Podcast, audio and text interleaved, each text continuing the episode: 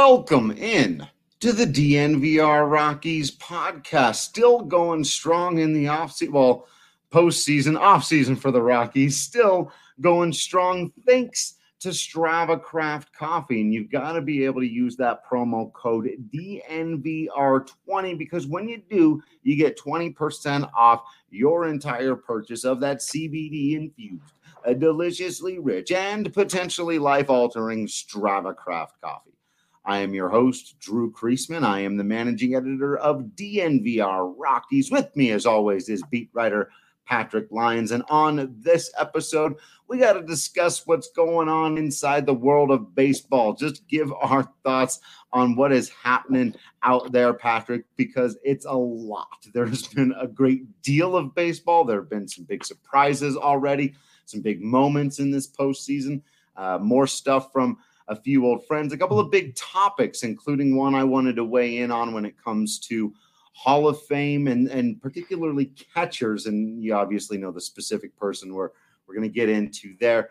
Uh, but Patrick, the, the title of this episode, and I think fairly so, you know, the topic, a, a question I can't believe we're asking, I can't believe I would ever ask before, but is a fair one, which is, is too much baseball a bad thing? No, no, there's no such thing as too much baseball. Good night, everyone. Though, there we go. We're done. We covered it. Though I, I, I do think there is, you know, um, such a thing as not being able to focus in on the most important parts of baseball when every part of baseball is important. So yesterday, of course, there were eight games the first time in the in the history of the postseason, not because the teams this year did something so extraordinary that baseball said, shoot, you know what? You guys are so fantastic. We're just going to blow up the rules right here in the middle of this for no particular reason, just because this is so amazing. No, it, it had to do with, you know, creating a bubble situation. And, you know, if the season was three weeks long, they could justify saying, well, you know what, shoot, if we bring sixteen teams into the playoffs, we take them down to Arizona in a bubble or Florida, whatever it may be, you know what, sixteen of those thirty teams that did really well for those three weeks, we're going to have some of the best teams in there. We might not have all of them. We'll have enough that it'll justify this new bubble situation. As it were, they got through the whole season, which was fantastic. Yeah. Um, and, and because of that, we have a new series, a new round of games, whereas previously it was a wild card game for one team to be in that final four in the A L or N L. And this year they just opened up and said, well, shoot, let's let's just have a whole wild card round, a wild card series. So there were eight games, four in the A L, four in the N L. There's three or four going on at the same time. And I think it was a little overwhelming in, in a lot of ways. Yeah. You wanted to stop and watch and say, I just want to focus right now on Atlanta and Cincinnati. They're they're scoreless through twelve, thirteen innings. It was rather historic, you know, and with other games going on, you, you're flipping back and forth a little bit. So, no, there's no such thing as, as too much baseball, but I, I do think, you know, uh, viewers and, and hardcore baseball fans didn't really get a chance to absorb all of it in that moment. Yeah, you know, I've always been a big proponent of, it's a game of nuance. It's a game of the little things that you you've you only get the most out of the game when you can sit through every pitch of the at bat and all the little things that happen in between and all the things that uh, you and I talk about, as well as anybody out there watching the game, whether you're sitting down at the D N V R bar, you're at your house with your friends, your family, that if you're really, really into the game, you're talking about uh, there's never a quiet moment, right? There's always something going on. What pitch you think he's going to go with here? Do you see how far that guy is off of there? Do you notice that shift here? Who's that warming up in the bullpen there? Oh, did you see the third baseman moved in a little bit after two strikes, or he moved back a little bit? Oh, do you think they're playing it? What do you think about the bunt here? I don't know if you'd let him go with it. All game long, every situation, and then after each pitch, you do it all again, right? So when you're trying to watch eight games at a time, whereas I feel like that's the only way to watch football. Sorry, and I don't and I don't dislike football, especially not the sport. I struggle t- sometimes with the N F L, but football uh, is a game I've always very much enjoyed, and, and it's still like you got to red zone that thing, man. You got to you got to hop around. There's so much dead time, but And I know people feel that way about baseball, but I, I just have a very hard time watching baseball this way. So I'm with you. Like, I don't, we, we've talked about our philosophical differences with doing this on the regular, like why it just doesn't get you the best baseball product at the end of the day. Um, but it, it is, it's completely overwhelming to me. It's just like, I just want to sit with one game and one set of announcers and one storyline or group of storylines, because there's a million storylines in one baseball game that, that you can follow. So trying to keep track of, now multiply that by eight. And it's just like, my brain hurts. I can't remember who. I also get stuff mixed up a lot, right? Because it's like the count in that game. Was it two two on that guy, or was it two? No, he was in a one two count. So I thought he was going to throw the fastball. And then I'm just, everything's jumbled up in my brain. And I'm like, I can't, I got to pick, I got to pick one.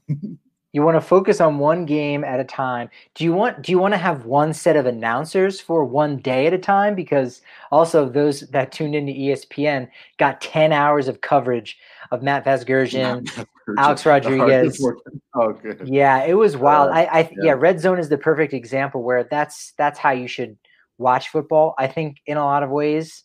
Um, and there's there's not as many things going on. There's those, you know, dead moments in between plays.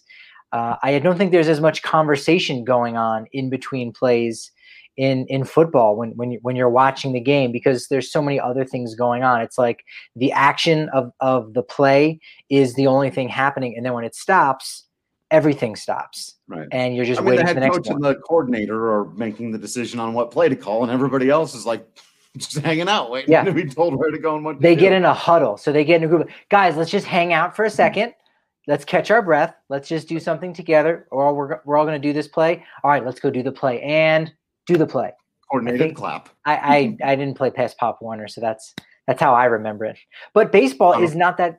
But baseball is not that kind of game. I think I was thinking of this today about, you know, why for so long baseball was America's national pastime. You know, it's it's not anymore. But uh, why why it got that name? And you know, it it the first ever. Uh, game um, had its roots in Manhattan, in, in in the hustle and bustle of Manhattan. They said, well, you know what? We need to get away from this. We need to maybe kind of get back to our roots. And so they they they took a boat over to Hoboken, New Jersey, and they played a game in Elysian Fields, the New York Knickerbocker Club. And so they got away from, again, the the craziness of the city, and they played a slow, you know, pastoral game where they could have conversation in between, uh, have snacks in between. You know, I don't know what the daily regimen was of ball players at that time, but but the game was, it started out slow. It still is that way. The game hasn't changed.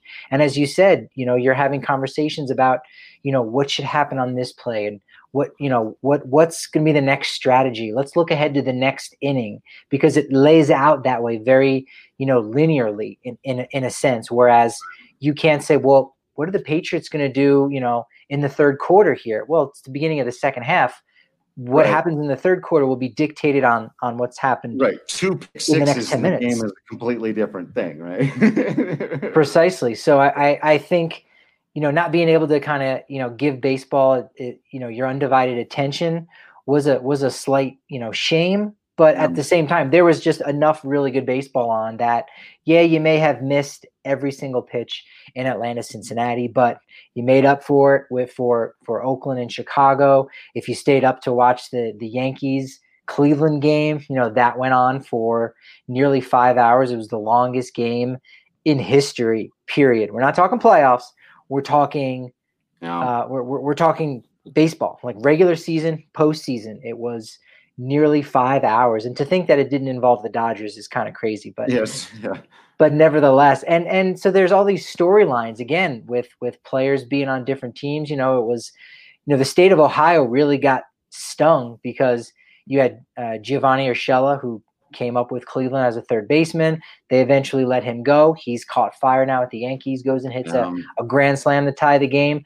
Earlier today on Thursday when we're recording this, uh, at a point in which Atlanta pretty much had already wrapped up the game against Cincinnati, former Reds outfielder Adam Duvall crushed a two-run home run. So the state of Ohio totally wiped out in a twenty-four hour period. Brutal.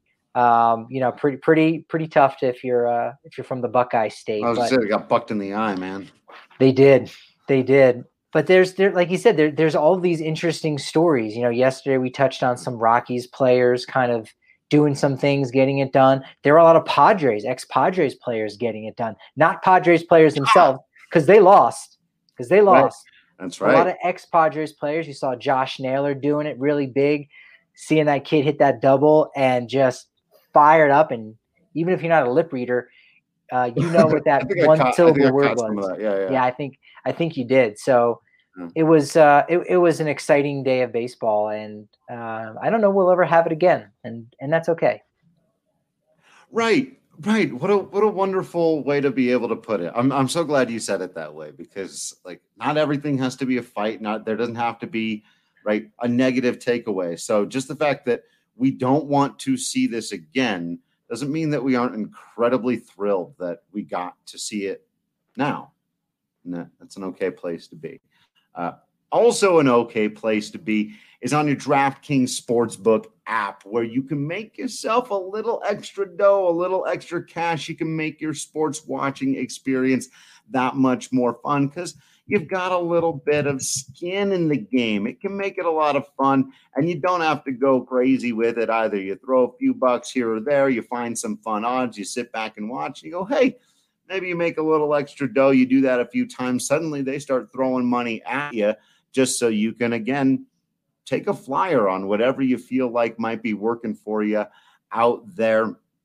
They still got that fantastic deal going on over there in the N F L, where if you are a new user and you use that promo code D N V R, they'll hook you up with a one dollar bet to win one hundred bucks. All you got to do is pick a team to win, not cover a point spread or score a certain number of touchdowns or do any of this nonsense. They got to win the football game. You bet one dollar, you walk away with one hundred bucks. That's for new users who use that promo code D N V R over there at the DraftKings Sportsbook app. You must be twenty-one or older, Colorado only.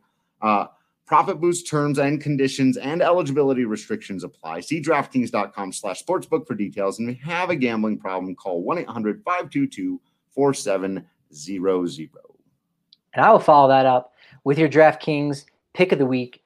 Lock it in now, because the rates and might always. end up changing. And it's for a game that we're not going to see until next week, believe it or not, uh, because a lot of the American League is already wrapped up. And that is the Yankees and Rays series. I'm not sure if that one's in L A or San Diego, but it will be in California. I know that, California, where the Yankees and Rays should play naturally. Of course. Um, well, actually, to be fair, actually, I, for Tampa's I, home games, they should be in San Diego or L A.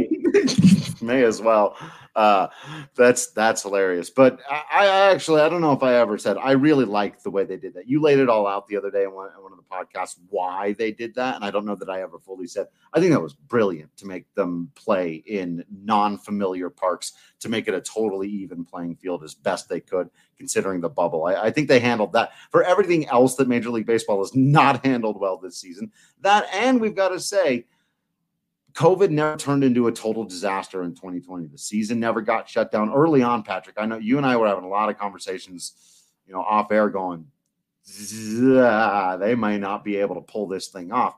And they did, and they did relatively well. So tip of the cap to Major League Baseball for getting through this thing and the absolute best that could have been hoped for.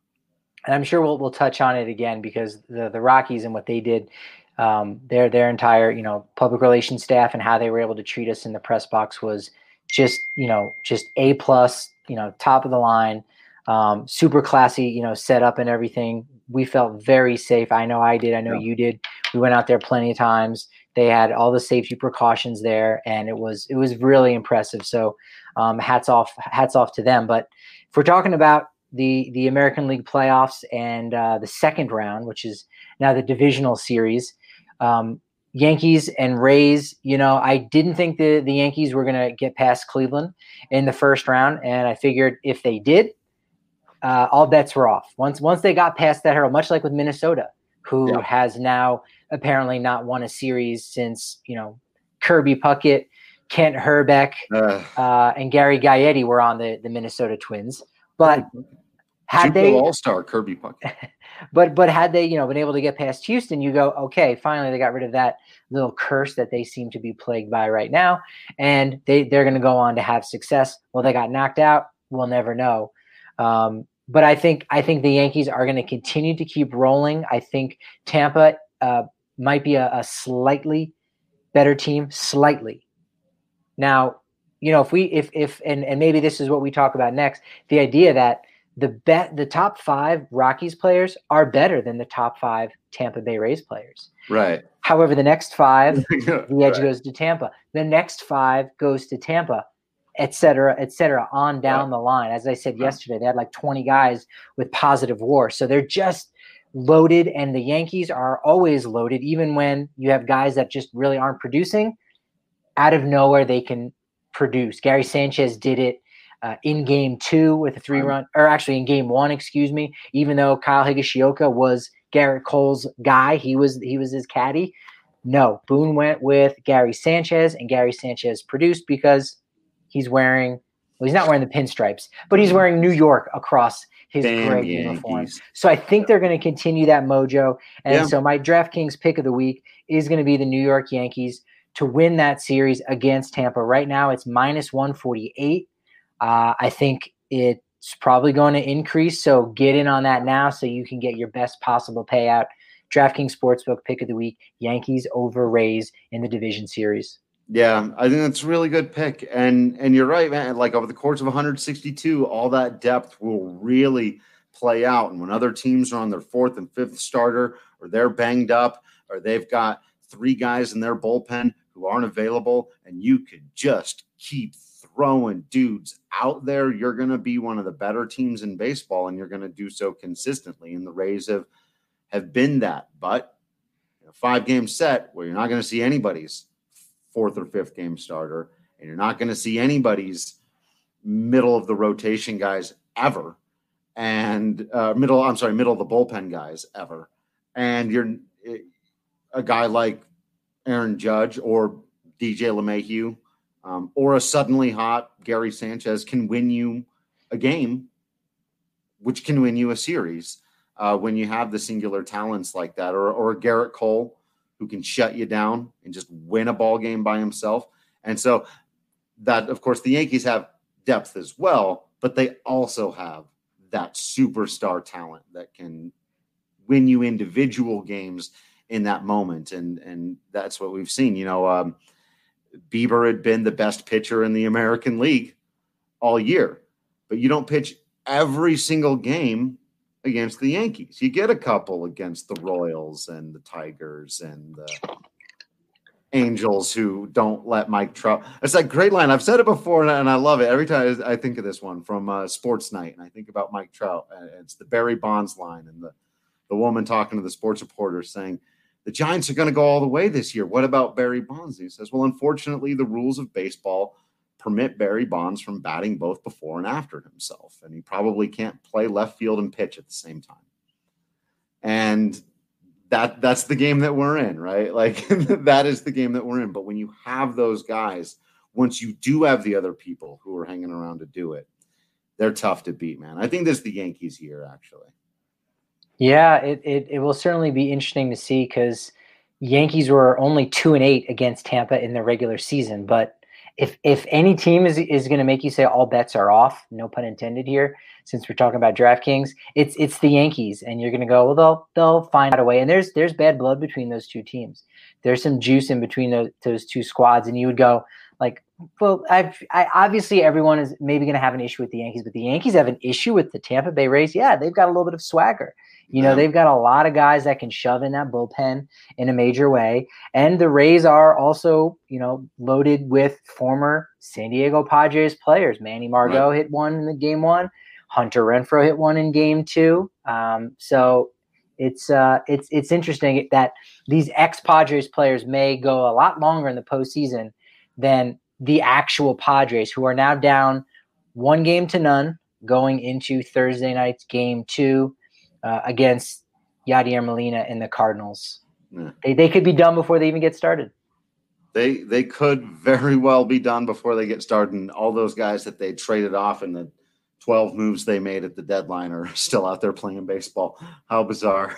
Baseball, it's a funny game. And Patrick, you teed me up for that last thing that I wanted to talk about there, which was, of course, um, because I think of the broadcast in game one, this there, there was an outpouring of just, of course, Yadier Molina is a Hall of Famer, and there has been some backlash to that sentiment, uh, especially amongst, I think, the the stat heavy crowd and, and on Twitter, a lot of the people that I've you know seen pointing out um, anything from his basic slash line to his W A R and how it's uh, uh, the, for whatever reason, I don't know, like who got together and decided the bullet point was going to be Jason Kendall. I don't know who dragged Jason Kendall into this fight. He was a good catcher.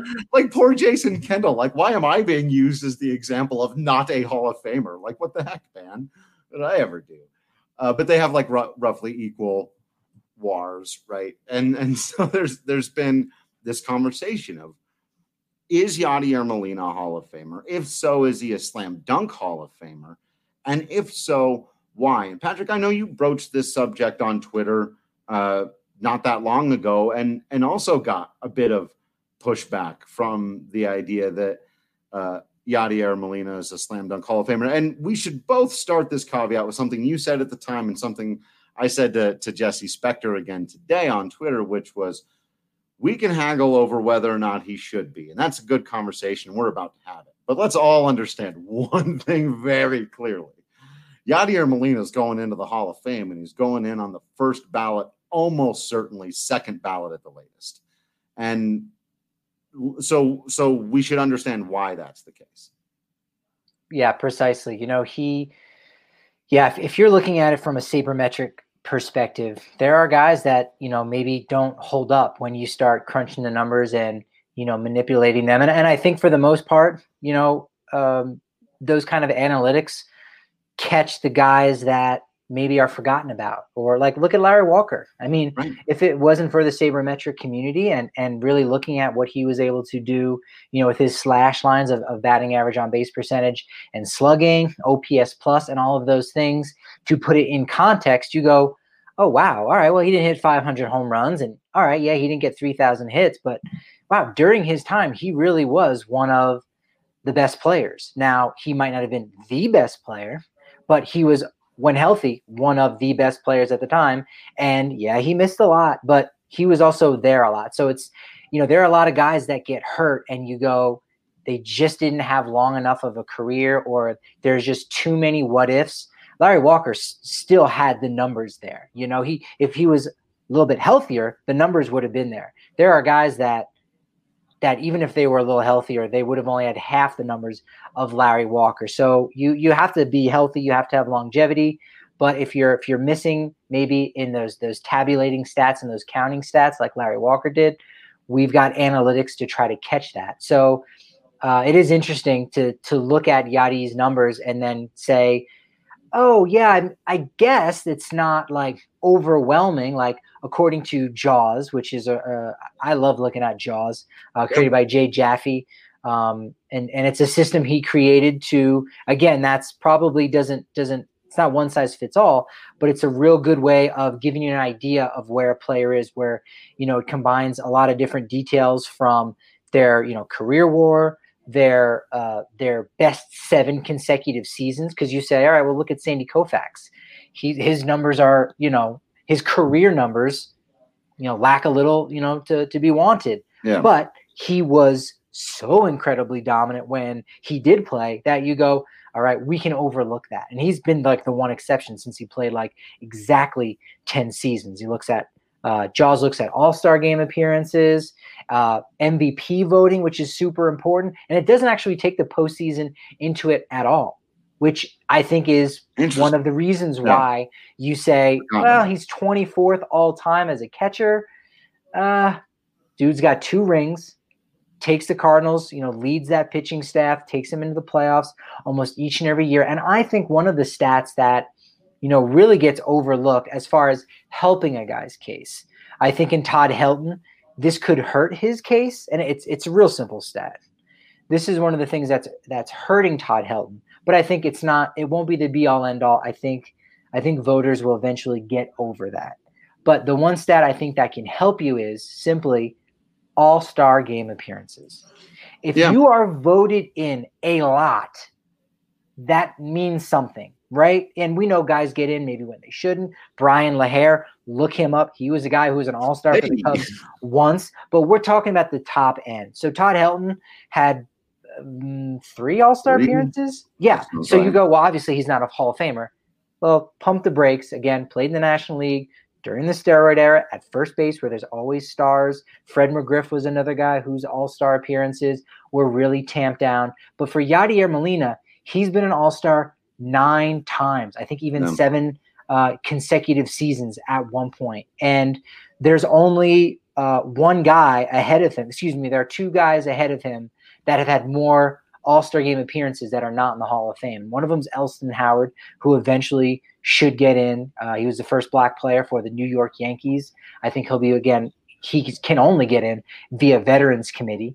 And two other guys that you hear talked about amongst the greatest of all time, Del Crandall and Bill Freehan, who was a great catcher with the Detroit Tigers during the sixties. And they will and may eventually get in. But you go down the list, a guy like Ted Simmons, he just got in through the Veterans uh, Committee, only had eight all-star game appearances.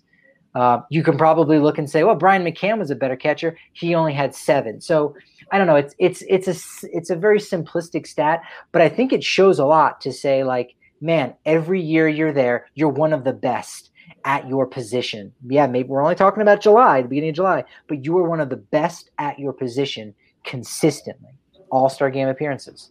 Yeah. I think one of the things, Patrick, that uh, can often get lost in this conversation, and, and I pointed this out to somebody today, is like, look, if it was only about your statistics on the baseball field, we wouldn't need people to vote. There wouldn't be members of the B B W A A out there voting and creating a Hall of Fame. It would simply be, hey, did you post fifty or more or fifty-five or more career F W A R? Cool, you're in the Hall of Fame. Or did you have a slash, slash line of X or better? Cool, then you're in the Hall of Fame. Uh, there's always going to be data to interpolate here. And there has also been always the conversations that while they bug me one hundred percent of the time when they're used against people, like all-star game appearances, which equate to fame, right? It's all about the fame part of it as well. There is that element of people knowing who Yadier Molina is, him being not just on, on two world championship teams, but also on teams that were regularly a threat to win it, were always in the postseason, and that he, uh, yeah, the, the biggest, the, the all-star games and the fame and all of that stuff that, you know, would sort of drive me crazy when people say, well, they don't know who Todd Helton or Larry Walker were, or Derek Jeter did so much in the postseason, Larry Walker didn't. My uh, position on that is, a lack of postseason appearances and or production should really not cost you in your baseball Hall of Fame case. I, but it should absolutely help you if you have it, if yeah. it's there. And, and I said that during the Jeter stuff, and I said that really does put any doubt about whether or not his middling numbers should put him into the Hall of Fame. So consistency says, I've got to say the exact same thing about Yadier Molina, about whether all of that postseason stuff. Now, he wasn't great in the postseason. He wasn't bad either, but that's the hitting stuff, the hitting stuff, the hitting stuff. And look, you got to hit some, and he's had some great years at the plate, but everybody knows two things. One, Yadier Molina's biggest value comes from what he does behind the plate. And two, we're still in our infancy. No matter how confident you are in a particular catcher stat to measure some part of the defense. If you really like framing stats, like bring me the person who lo- who's like really, really confident in framing stats. Even the people that use them know that like, eh, we're getting closer, right? Like we don't, and we've talked about this a, a ton on the podcast when it comes to Tony freaking Walters, who deserves to be discussed about whether it's framing, Uh, throwing the ball to, down to any of the bases, working with your pitchers, studying opposing lineups, all the stuff that can't be measured. And, you know, bring me the person who, who will say Yadier Molina wasn't elite at all of that. And that was his number one job. And and but to jump in there, that's not just a facet of Yadier Molina. It's a facet of any catcher. Any yeah, catcher. If Buster Posey and Joe Mauer are doing it at the plate, that probably, you know, covers up any of the, the faults that they may have behind the plate. And you go, yeah, but look what he's doing at the plate. That is so unique. Even without that, you can look at what any catcher is doing behind the plate as their most important job. So it's not even just Molina. It's all catchers across Every the board. Catcher. Right. And that's how, and, and that's why I would apply this exact same standard, and eventually will, to any catcher who would be considered for the Hall of Fame. And so somebody threw Joe Mauer actually at me today, and I was like, ah, that's interesting. I've got to go and take a look at that. And I've got to study his defense a bit more because I don't know as well. I do as one, a National League guy, and two, look, I'm what just. Throw all the shame on my face, whatever, as a former catcher, as a, as a person who oftentimes watches the game from the perspective of that position particularly, and, and who just loves watching catchers, he's one of the greatest I've ever seen. He's probably the greatest defensive catcher of a generation. And I don't think that there's a stat that's going to back that up for you. But the fact that Adam Wainwright is still out there throwing complete games at forty years old, and that they've had like a thousand games together and all this stuff, like that stuff, that's not an accident. And it's not, he's not the only catcher to have done X, Y, and Z for no reason. He's so, so much a part of the success of the perennial success of the Saint Louis Cardinals. And so to boil down what his value to his team was, to his slash line or his W R C plus, or even to his W A R and stuff like that, I feel like, you know, more than it does for other players, for, for a catcher, it's going to miss the point. Yeah, he, he's, you know, just so well respected in the game, and a lot of players have respect, but you know, when you, when you watch those videos, when a guy gets, you know, into the Hall of Fame and the old timers are talking about, you know, a guy from their era who gets in either, you know, Veterans Committee or otherwise, they say, man, this was the guy that when he came up, we were so afraid of him, this, that, and the other. And you go, wow, okay. Like, you know, sure. The, the, uh, um, the Knights of the Keyboard, as Ted Williams called it, you know, the Baseball Writers Association of America, you go, oh, just because that those guys think that this player uh, should be in the Hall of Fame. Yeah. I'm going to take that with a grain of salt. But when you hear Hank Aaron or Johnny Bench, or Chipper Jones, any of those guys from any era talking about another player and and with, with certain reverence, you go, oh, okay, yeah, all right, maybe this guy does belong. And I think that's the case with Yadier Molina for what he does as a leader in the clubhouse, on the field. And again, just the fact that every year you can almost count on him, you know, making the All-Star game. And again, what he's doing behind the plate is a job as a catcher, that any catcher is, is just his consistency and being healthy. We've, we've been talking about it this offseason with Raimel Tapia and yeah. how, and, and Nolan Arenado, how valuable it's uh, valuable it's been to be able to write their names in the lineup on an everyday basis, because they play hurt, they play banged up, and they have just this innate ability to not get themselves hurt enough to go on the I L. They're able to stick it out. Yeah. And Yadier Molina has been one of those guys where, yeah. you know, he's going to be challenging the the all-time uh, record for, for innings and games behind the plate. Pudge Rodriguez, uh, of course, has that one. So he's he's had over two thousand games behind the plate, countless innings. And, and Joe Mauer was a guy you mentioned. He is at about fifty-one, fifty-two percent of his career as a catcher. That's a catcher. So again, that's that's really no fault of his own that he had to move over to first base and spend some time as a D H. Uh, that is that is the one part of the argument where I go, I don't, I'm not sure how to contextualize that, because yeah. he was only a catcher for, you know, a part of his career, a large part, right? Because it's fifty-two percent. Yeah. Um, but I think the fact that he did win, um, you know, three batting titles as a catcher, the only player uh, to do it, uh, snapping Ernie Lombardi's uh, catching record. I think he's borderline. I think that's too. enough. He's, he's, I, I think he's going to get in. Yeah. He's a guy that to me is borderline. But again, you talk to enough baseball people and, and you see the reverence they have for a guy like Joe Mauer. He's getting in. Uh, maybe not first ballot, but I think like second It, it'll also be the mysticism. Cool. Like, people don't even realize, too, like, people like Joe Mauer was a great three, four, five sport athlete. Like, Joe Mauer could play, do anything. Like, he, he was, like, guy was insane. Uh, so.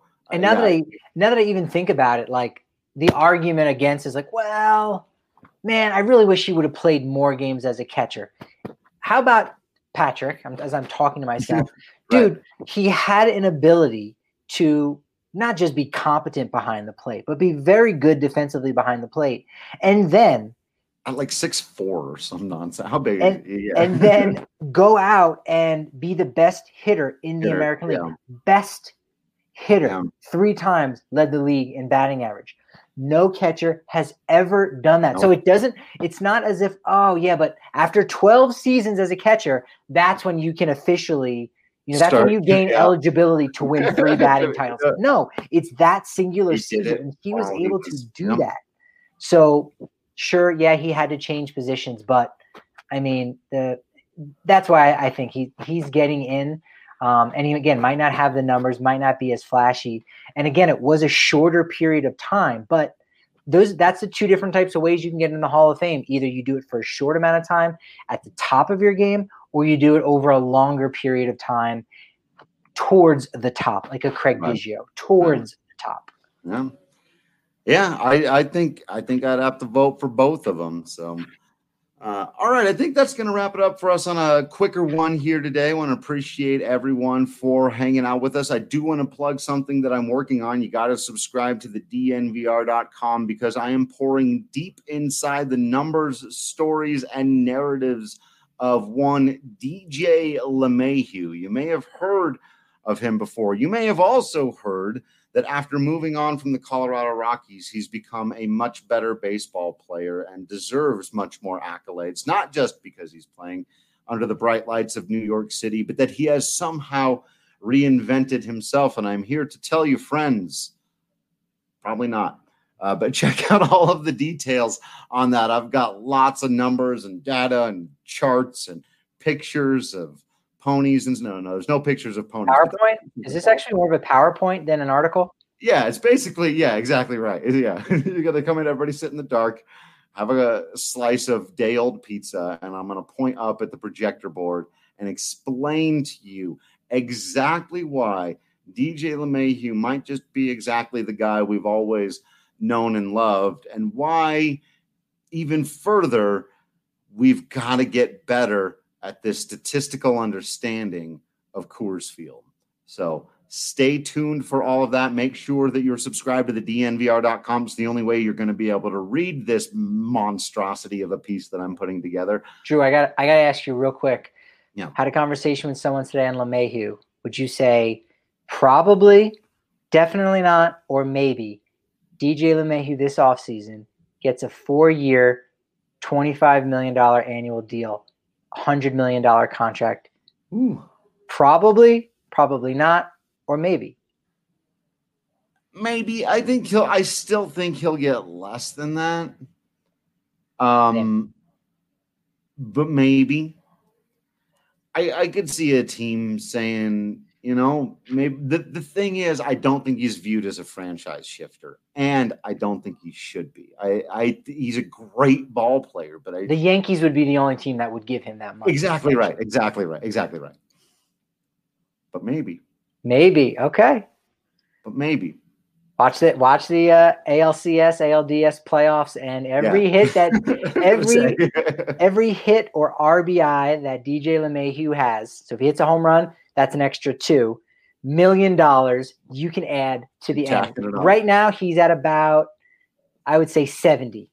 Yeah. So do the math and, and you'll see where he's at. Tackle him up. I think so. Well, if you want to keep up to date with all that, then you got to hang out with us on social media. You got to follow us at Patrick D Lyons, at Drew Creasman, at D N V R underscore Rockies. Uh, you got to hang out with us and become a member of the thing. Uh, by the time you're here in the podcast, the sale might be over. But if you're here on the live, go take advantage of the sale at D N V R locker dot com. A lot of stuff real cheap right now. Shirts, hats, masks, all that good stuff. Swing on by the D N V R bar sometime. Let them know. I think the Broncos are getting ready to play right now as we speak. So that's one live sporting event per week that we'll still have going on, but there'll still be sports on, man. There's still stuff. Appreciate you being absolutely awesome out there. I promise you that we will continue to be absolutely Patrick Lyons and Drew Creasman in here. And until next time, we will see you at the ballpark.